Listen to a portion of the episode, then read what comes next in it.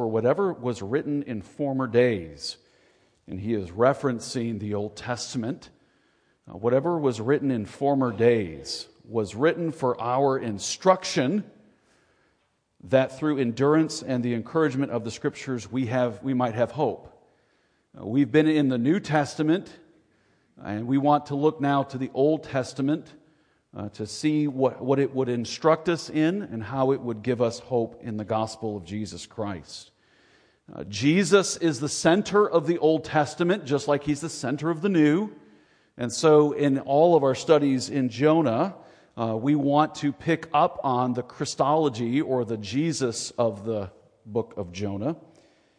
When Jesus met his disciples on the road to Emmaus, the text says that beginning from Moses, this is Luke 24:27, and beginning with Moses and all the prophets, which would have included the minor prophets, Jesus interpreted to them in all the Scriptures the things concerning himself.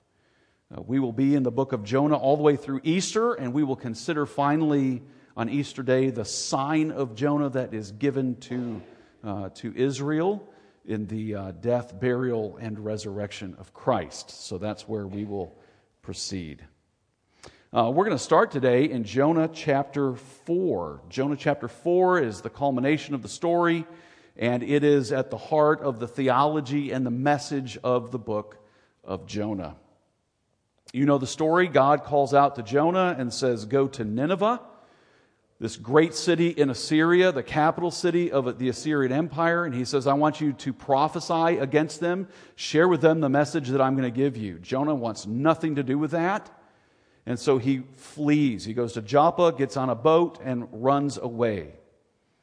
While on the sea, God confronts him. God confronts the ship with a storm. God creates a crisis moment. He is thrown overboard by wary sailors who are not sure if what they're doing is the best idea. He gets swallowed by a fish, and for 3 days he is in the belly of that fish, where he pens a beautiful prayer of repentance and of crying out to God for mercy. God then has the fish expel him, and he goes about the mission that God called him to. But he's still not happy about it. And when he gets to Nineveh, he starts to declare, and probably in a very terse way, the message of God, and then sits on the side of a hill and waits for God to destroy Nineveh, knowing that God's not going to, because God is merciful.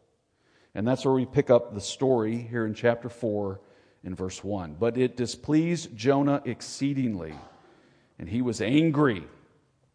And he prayed to the Lord and said, "O Lord, is not this what I said when I was in my country? That is why I made haste to flee to Tarshish, for I knew that you are a gracious God and merciful, slow to anger, and abounding in steadfast love, and relenting from disaster."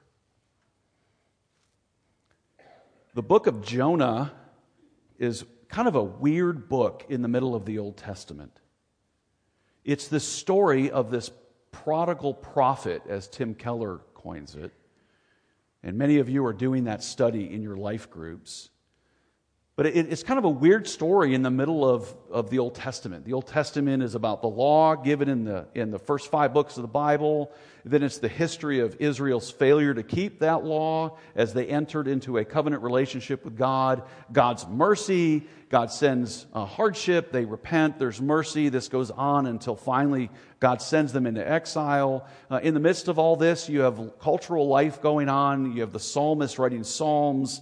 And in the middle of all this prophecy and law and history, you have the story of Jonah, a prophet who runs from God, a prophet who is confronted by God, a prophet who, even when he fulfills God's message, is angry about it. It's an illustration that God is using to specifically address his own people. And as we go into this text to interpret it, we first want to try and figure out, what is God teaching Jonah? But that's not his real audience. It's important for us to realize that as we study the book. God's real audience is his people. Jonah is the person who represents Israel, the attitudes of Israel, the conclusions that Israel has come to about themselves and about their relationship with God. Whatever God says to Jonah, he is saying to his people. And so once we figure out what God says to Jonah and we figure out what it means to the people of God's day, then we need to ask the next question. What is God saying to us? What is God confronting with us? I've entitled the series, Confronted by Grace. Israel is well into their history at this point. Isaiah is probably the next big prophet on the scene. And so we could read Isaiah's prophecies and find out where Israel is in this time, where Israel and Judah are in this time of their history. And the answer is they're wayward. Elisha has just died. Jonah has come on the scene.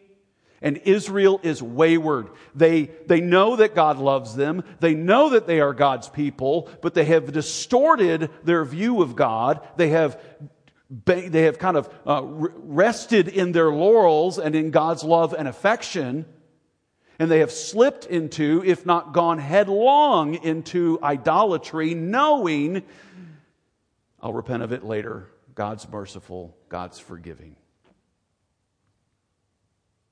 They had slipped into a mindset about their relationship with God that it was not mercy and grace as God explains to them in Deuteronomy 7. When he says to them, I didn't choose you because you were the biggest group of people. I didn't choose you because you were the most righteous group of people. I didn't choose you because of anything in you. I chose you because I'm gracious. I chose you because I'm merciful. I didn't choose you because you deserved it. I chose you because I chose to set my love on you. Israel forgot that. And I dare say we forget that. We start thinking that we are where we are in life. We're experiencing what we experience because somehow we've earned it. Somehow we deserve it.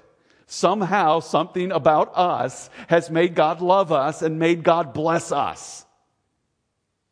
Oh, we would talk about being saved by grace, but we've been blessed because of something within us. Our great abilities, our great capabilities, our great exercises and efforts and all that we've done. Certainly God is responding to my efforts by his generosity. And the reality is that grace, we need to be confronted with grace. We need to be confronted and reminded that grace has nothing to do with me. It has everything to do with the goodness and the generosity and the mercy of God. It was a privilege to talk to this audience in India and to say to them, I tell myself and the people that I minister to on a regular basis, the only thing I deserve from God is the eternal outpouring of his wrath. Anything other than that is grace. Anything other than that is kindness. So that's what's happening in a nutshell. We'll unpack this more as we go. But that's what's happening in a nutshell. Israel has forgotten that they've been blessed because of grace, not because of something they've done or something they are. And God is leveraging this example with Jonah to confront them with that. And Nineveh's repentance is a slap in the face to God's own people who refuse to repent. The lesson for today is very simple. Grace doesn't belong to us. And what I mean by that is not that we don't have it. We have it. It's ours. It's been given to us, but it's not something that belongs to us in the way that we think of belonging. My children belong to me. They're my children. There's some level of possession because they come from Debbie's and my relationship. My house belongs to me. Well, belongs to the bank, but right now I'm the occupant of it. My truck belongs to me. I've purchased this. I've had good credit and been able to get a house with the bank. It belongs. That's not grace. And when we start thinking grace as a possession that we have in sort of this transactional way, our relationship with God, our humility before God crumbles. And in that vacuum of humility, pride becomes the basis of that relationship. So let's look at this text.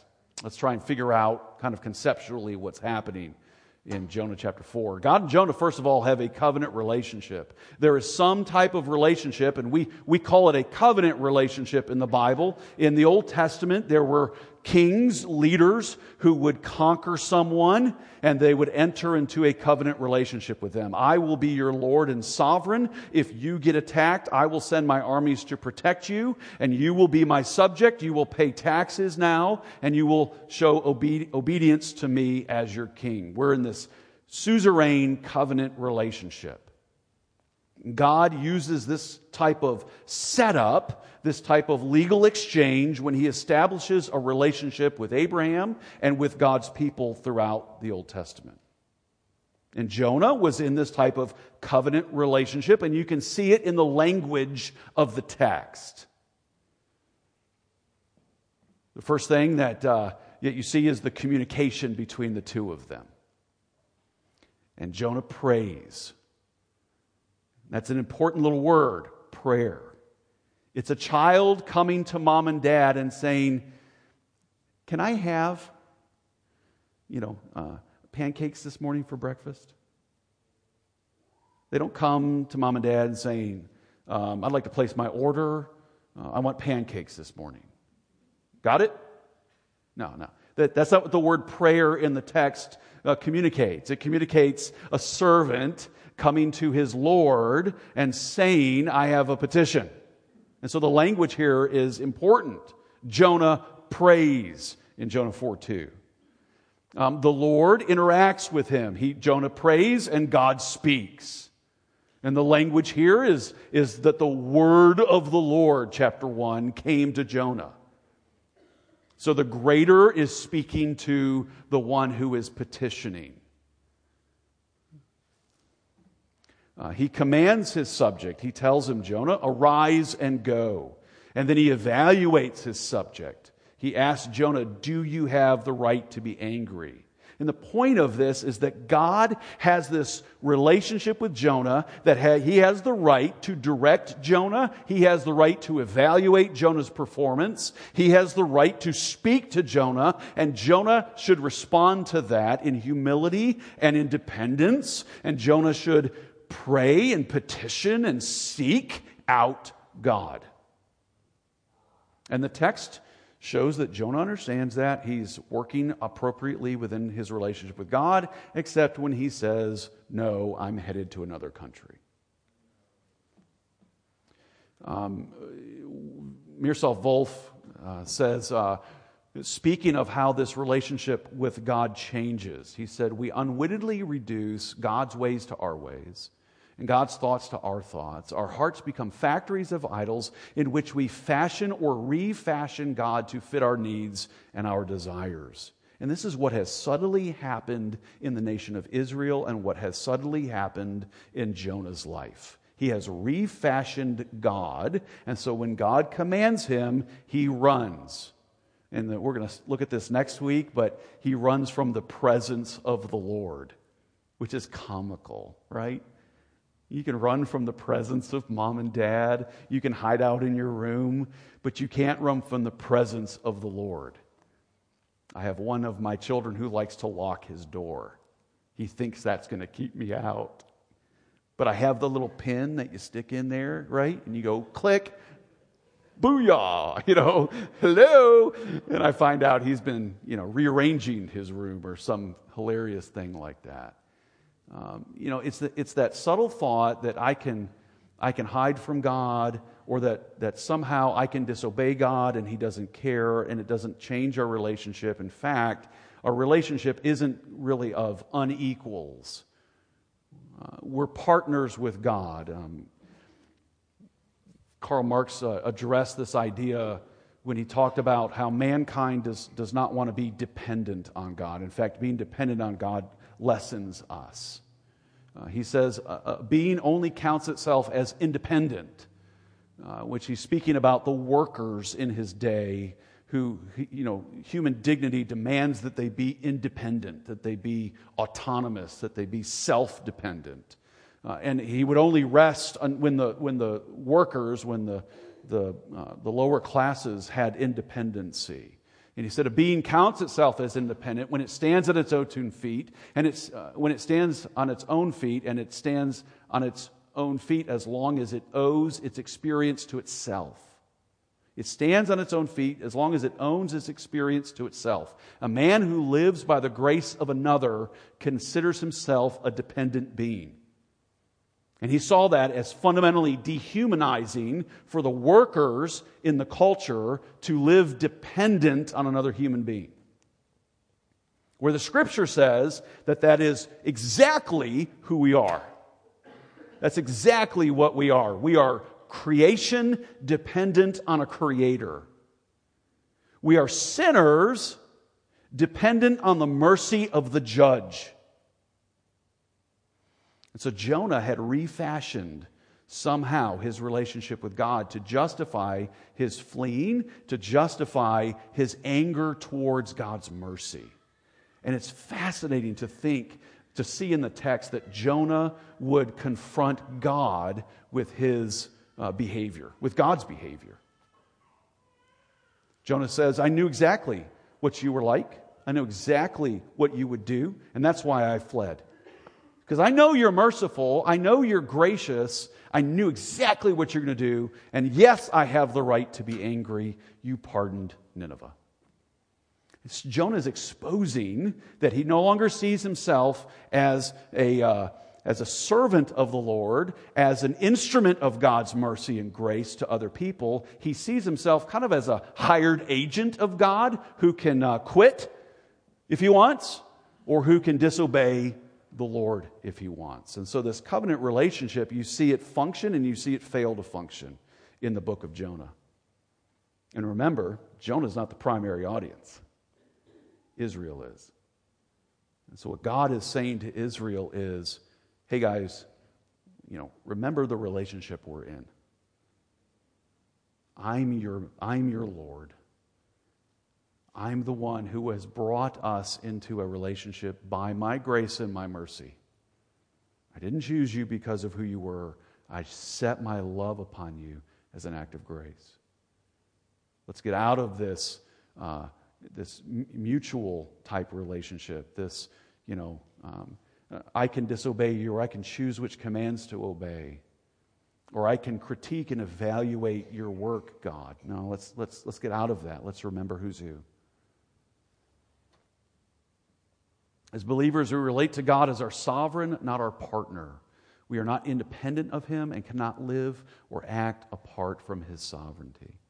That is a great lesson that His people need to learn as they have started to forget. Second thing is, God knows Jonah, and Jonah knows God. I as you read through the book, and I hope you will start to read through the book if you aren't already, this idea of we know each other comes out in the book. First of all, the word of the Lord came to Jonah. God knew exactly where Jonah was. God did not need to track his prophet on Find My Prophet app. Okay, he knew exactly where Jonah was. And he knew exactly what Jonah was doing, and Jonah was being faithful, although Jonah had been consumed with the same nationalism of Israel. Jonah had been consumed with the same contempt for others. Jonah had, he was a faithful prophet, but he had been too influenced by his culture. So God knew exactly where he was. He probably had taken over after Elisha died. You remember the school of the prophets that Samuel established? Every major prophet would have had the leadership over that school, and that's why we hear from that prophet. Often when you hear from the prophet in the Old Testament, it's the prophet who leads the seminary. Okay, so Jonah had probably taken over after Elisha's death. And again, God is using him to address the nation. Jonah knows God. Jonah calls him Lord, and the word Lord there is in caps. That's Israel's name for their covenant-making and covenant-keeping God. And so it's interesting to see Jonah appealing to God on those kind of terms, even though he's denying that relationship and his function. But he knows God's commitment to Israel. He knows God loves him. In fact, that is the very thing that frees him to act sinfully in the way he did. And he knows God's compassion. In chapter 4, verse 2, when he says this, I fled to Tarshish, for I know that you're gracious, I know that you're merciful, I know that you're slow to anger and abounding in steadfast love and relenting from disaster. He's quoting Exodus 34. When Moses says to God, show me your glory, and God says, well, no one can see me and live. And Moses says back to God, but I'm not going to go unless you show me your glory. And so God says, all right, so here's what I'll do. I'll put you in the cleft of the rock. I'll cover you with my hand. I will allow my glory to pass before you. And when that happens, God declares his name to Moses. And guess what God says? Same thing Jonah quotes here. And that was back, all the way back with Moses. Jonah knows who God is. He knows that God is compassionate. He knows that God is merciful. He knows that God is gracious. In fact, that's the very thing he counts on for his own sin and his own life. But he takes it for granted. He assumes it instead of being wowed by it. Instead of being taken aback by the mercy and the grace of God. It's something that somehow seems appropriate.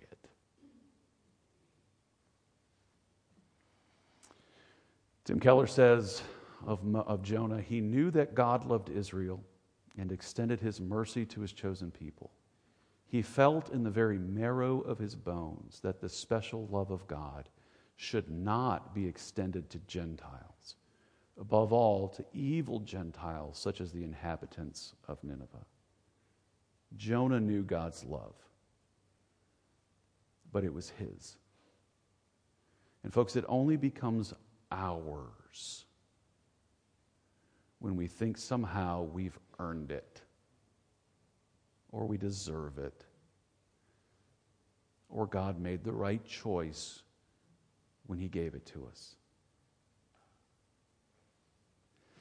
Jonah held grace for himself, for his tribe, had no desire to see grace for others, let alone be used as an instrument of God's grace for others. Finally, God's grace is a gift to everyone, and this is a major message of the book. Grace is not something we own, it's not something we can control, its flow. It comes to whom God wishes, and to those who receive it, they become channels of that grace. Ministers of that grace, not hoarders of it.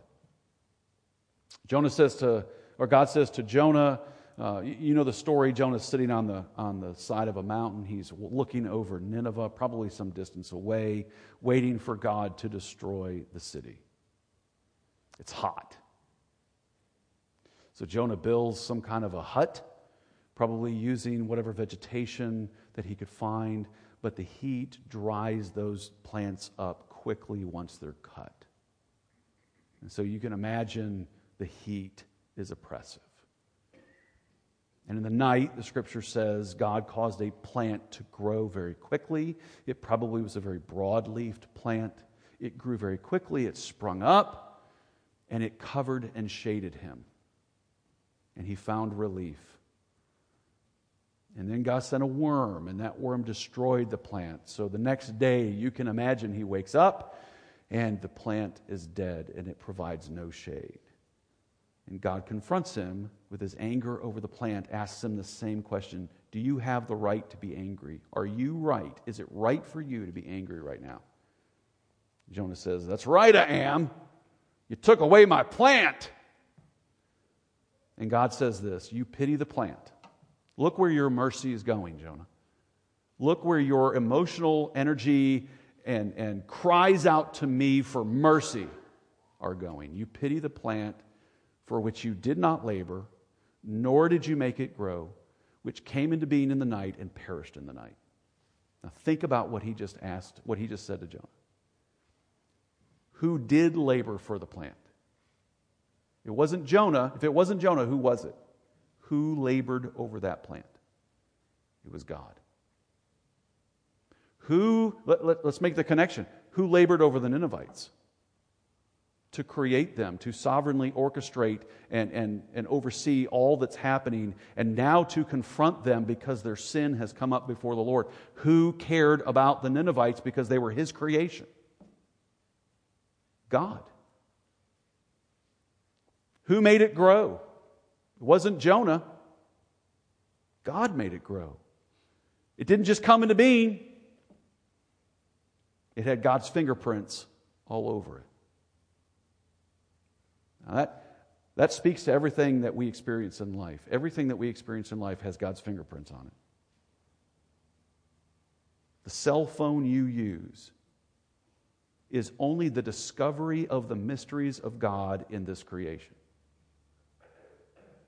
Think of what we will uncover that God has hidden. But it has nothing to do with you. My cell phone has God's fingerprints all over it. It's just the discovery and the opportunity to learn the mysteries of God. And everything that has God's fingerprints on it, He cares about. It's His. He's the one who actually owns it. And so Jonah's being confronted by grace. He's being confronted with who God is. He's being confronted with God's ownership, with God's lordship. He's being confronted with what God cares about. Does God care about the plant? Yes, more than Jonah did. Does God care about Nineveh? Obviously, and a lot more than Jonah did. And this is the message to the nation. God knows that, and God wants His people to know, I love you. Don't doubt that. I love you. I'm committed to you. You are my people. I have chosen you. He wants them to have that message, but He wants them to have it in the context of grace, not of deserving or demanding from God. God gives because He loves and He delights in giving. I love what Luther said, the love of God does not find the object of His delight. The love of God creates that which is pleasing to it. This is what Israel failed to understand. This is what we fail to understand. And this certainly is what Jonah failed to understand. We think God loves us because He found something. No, God loves us because He created something. And that's fundamentally different. Were God to cease giving, speaking of our dependence on Him, everything would cease to exist. This is the way Matthew records Jesus' statement. For He makes, speaking of God as Father, He makes His sun to rise on the evil and the good. And He sends the rain on the just and the unjust. We call this common grace, that God today was merciful to everyone on the globe. This little marble hanging out in space, God was merciful to all of us today. The evil, the unthankful, God showed kindness. But notice the context. This is in Jesus' statement about loving your enemies. See, it's in that understanding of God's mercy and grace, the undeserved mercy and grace. That's what enables us to love our enemies. That's what enables us to live humbly before others. That's what enables us to take what we have received from God and pass it on to others, to be ministers of grace, not hoarders of grace. It belongs to me. No, it doesn't. You didn't earn it. You didn't deserve it. It's a gift, and it's been given to us so that we can bless others with it. Jesus says, "But I say to you, love your enemies, pray for those who persecute you, so that you will be sons of your Father who is in heaven. For he makes his sun to rise on the evil and on the good, and sends rain on the just and the unjust. For if you love those who love you, what reward do you have? Do not even the tax collectors do the same?" Yeah, everyone loves those who love you. Oh, you found goodness in me. You found great. You found something of value in me. Of course, you love me. I'll be happy now that you recognize me for who I am to love you back. Everyone does that. But it takes a different understanding of grace to love the people who hate you, to love those people who hurt you and despise you and use you and persecute you. And that only comes when we understand what God has done for us. Do you relate to God covenantally? I guess I should ask, how do you relate to God? I think this is something we all need to go home. We all need to sit before the Lord in prayer and say, "Lord, how do I relate to you? Have I become like Israel? Have I become like Jonah, where I think you found something in me and that's why we're in relationship? Or do I see myself rightly, and I know that my relationship with you is only an act of your grace and your kindness?"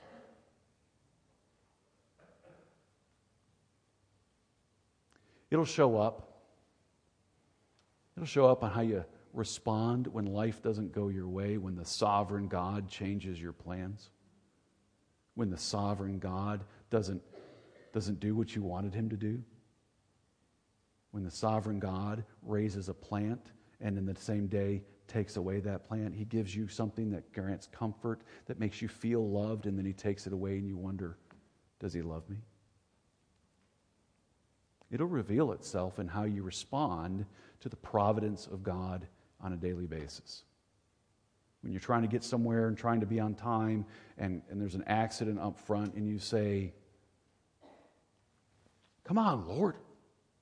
Or you get another bill in the mail and you were hoping to spend that money on vacation. And you're like, "Come on, Lord, why aren't you ever allowing me to have what I want?" Yeah, that's when we've slipped out of a covenantal relationship with our sovereign Lord who loves us, and we think somehow I deserve better from the hand of God. It'll reveal itself the other way when you see the hand of God in hardships. And you say, "All right, Lord, I don't know what you're up to, but I trust you. I know that you made me, that you love me, that you redeemed me, that you've brought me into this relationship. I don't know what's going on. I don't like this, but I trust you, Lord." I love how we call him Lord and then act like he's not or resent the fact that he is.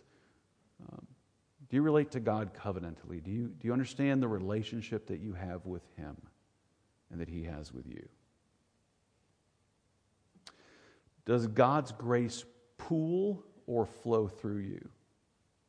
I said it earlier, the gifts that we've been given are for us to enjoy, to jump in and swim around and enjoy the grace of God, the pool of God's grace. But it dare not stay there. Just to keep that analogy, maybe it's a bad one, but when we lived in Pensacola, Florida was hot. I mean, oh my word, 7:30 in the morning in April, and I was outside having quiet time with the Lord, and I was sweating. I'm sure my neighbors were like, "Man, he's really under conviction," because I'm just pouring down sweat. And it's 7:30, and it's already dangerously hot and humid. And we had people in our church who would share their pools with us. Come jump in our pool. And by the middle of summer, it wasn't worth it. The pool was just as hot as the rest of the world. But you know, the grace that we've received is meant to be shared. It's meant to flow out of us into the context of the people we come in touch with. What I've received is for me, but it's also for others. This is what Jonah failed to understand. This is what Israel failed to understand. This is the nationalism that had been created in the people of God. And it flows out of, it's ours. It's mine. And God says, no, I gave it to you so that you could bless others with it. Jonah had no readiness to share the grace that he had received. And we'll talk more about that as we go. But does God's grace, is it mine or is it mine for you? Is it something I've received that I can share with you, that I can minister to you? And then finally, how does Jonah compare to Jesus? This is a question we need to ask in every text. What does this text tell me about the Lord Jesus Christ? And I think one of the things we can learn is that Jonah said, this mercy and this love of God is mine. I don't want to share it. And Jesus said, everything I have, I want to give to you. Everything that is mine, I want to be yours. He who was rich became poor so that we might become rich. This is the heart of God demonstrated to us through Jesus, and that's why Jesus can say, if you've seen me, you've seen your Father. You've seen the Father. Everything that is ours is for others. That's the heart of the gospel. Let me pray for us. Father, thank you for the story of Jonah, the message of Jonah to your people and to us. Pray that as we study this book, we will understand the grace that we have received and not earned, that we will receive that grace and learn to pass it on to others for the glory of Christ. Amen.